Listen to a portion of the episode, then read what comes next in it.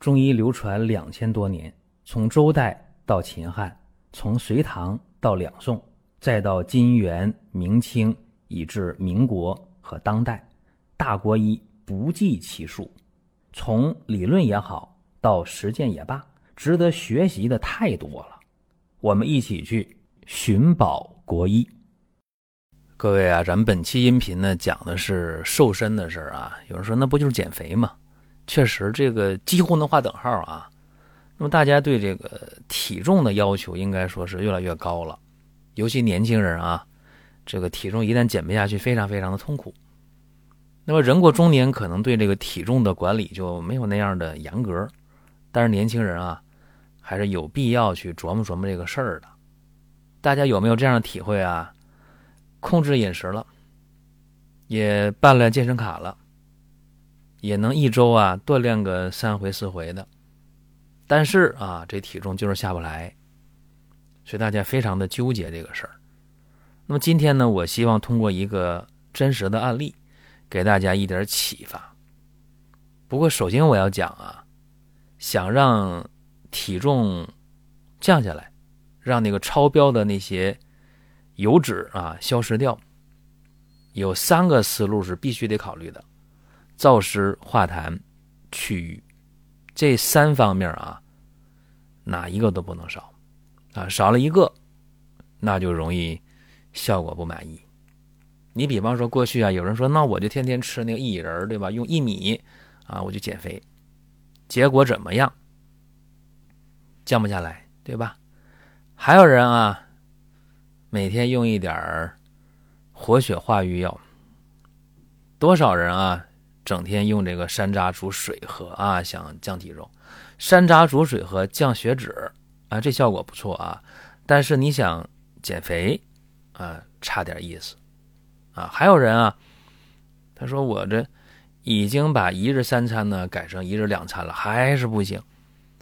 其实没必要那么控制饮食啊。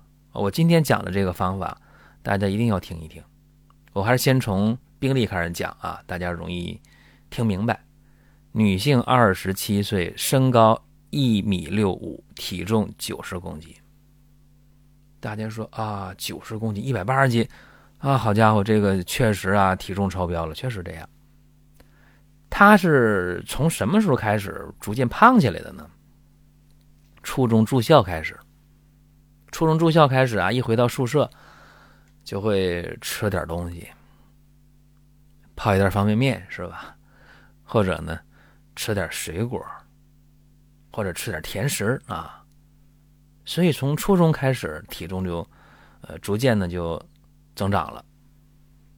尤其到了高中还住校啊，有压力啊，有压力，那考大学有压力呀，可能会再多吃一点，因为吃多了会安抚大家那个焦躁的情绪。于是啊，这体重继续长。等到结婚拍婚纱照了啊，那时候开始焦虑了，啊，那减肥了。头拍婚纱照之前有小半年的时间，呃，减了五公斤，这是他最大的成就了。那么结婚之后啊，二十五岁结婚，二十六岁呃生了孩子了，二十七岁了，这哺乳期也过了，着急了啊，怎么体重还长啊？已经一百八十斤了，着急了。于是呢，有大半年的时间啊，低脂低糖啊，这个健康饮食了，并且呢，也偶尔的啊，健身房打卡去，一周呢去个两次三次的，体重有所下降啊，但是还是不行，降个一斤二斤的，一顿饭的功夫就回去了，对吧？又长上去了。后来呢，用这个方法啊，用这个瘦身方，半年。体重呢，从一百八十斤降到了一百四十斤，厉害吧？哎，所以我把这方跟大家讲讲，什么方啊？这瘦身方啊，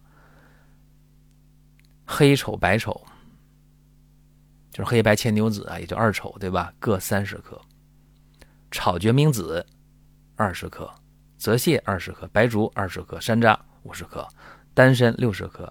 地肤子二十克，薏仁六十克，桑葚三十克。多少味药啊？一二三四五六七八九十味药啊！把这十味药打成细粉，早晚饭后半小时，每次呢用五克的量。现在大家买个电子秤啊，特别简单啊，所以你称出这五斤的啊，称出这五克的重量不难啊，一点不难。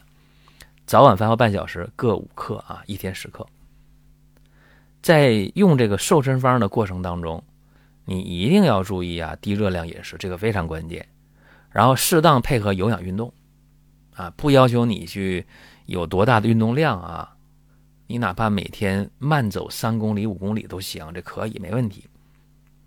这个方子用上，如果出现腹泻的现象，而且每天腹泻超过两次，那么你把这个量往下减。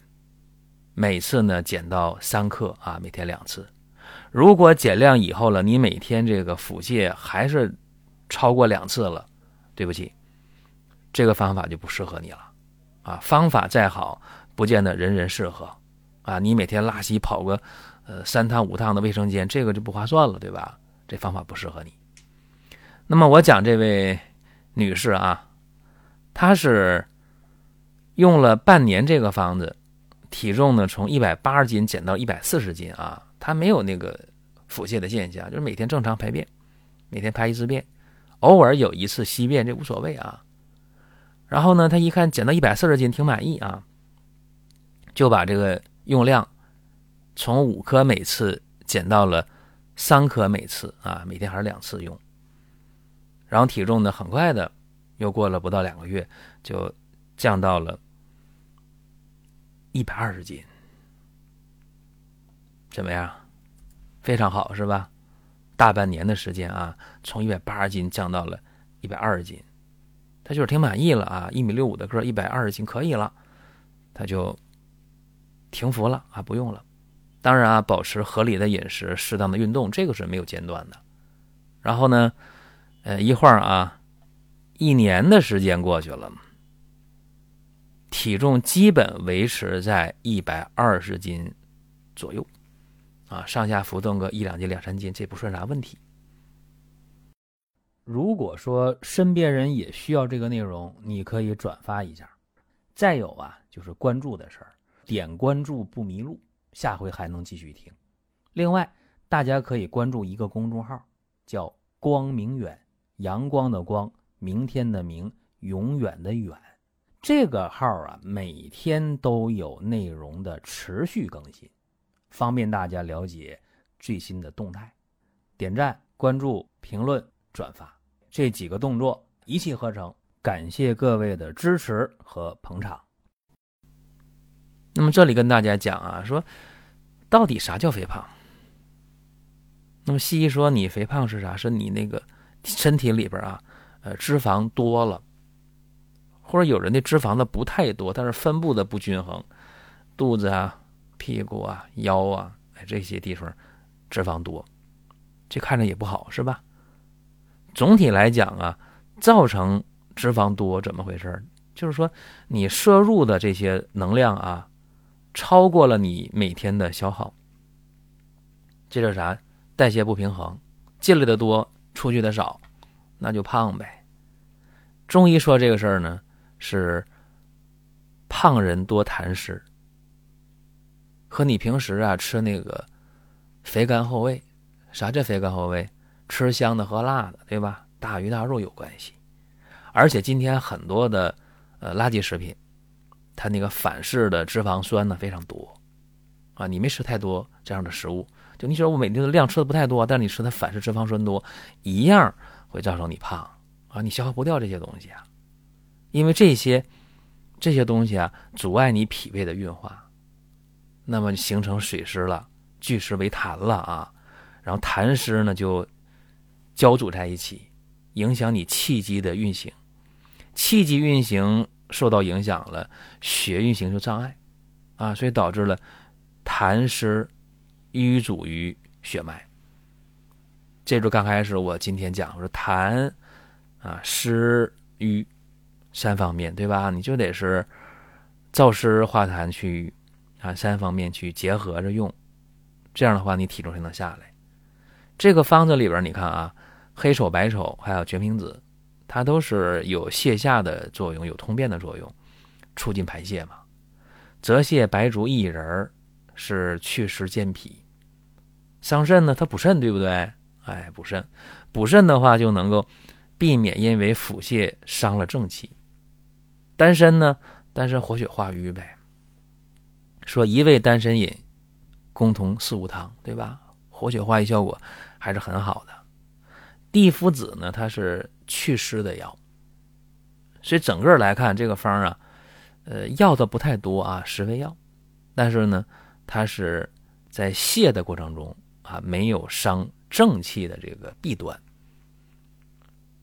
这个方一分析好像挺合理是吧？挺好，但是呢，出现稀便，出现轻微腹泻，在所难免。要不然你怎么能够把这个体重排出去啊？多余的这些痰呢、湿啊、瘀怎么化解掉呢？所以这也挺遭罪啊！就你在用这个方过程中，难免会腹泻和排便不成形，这在所难免。所以说最优的方案是什么呢？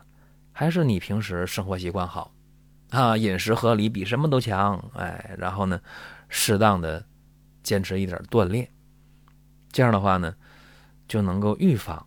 啊，防止出现诽谤，说什么事儿呢？还是考虑在前面比较好，对吧？这是今天啊，咱们跟大家讲这么一个小话题啊，给大家一些参考，大家可以去琢磨琢磨。您听到这儿啊，本期音频就要结束了。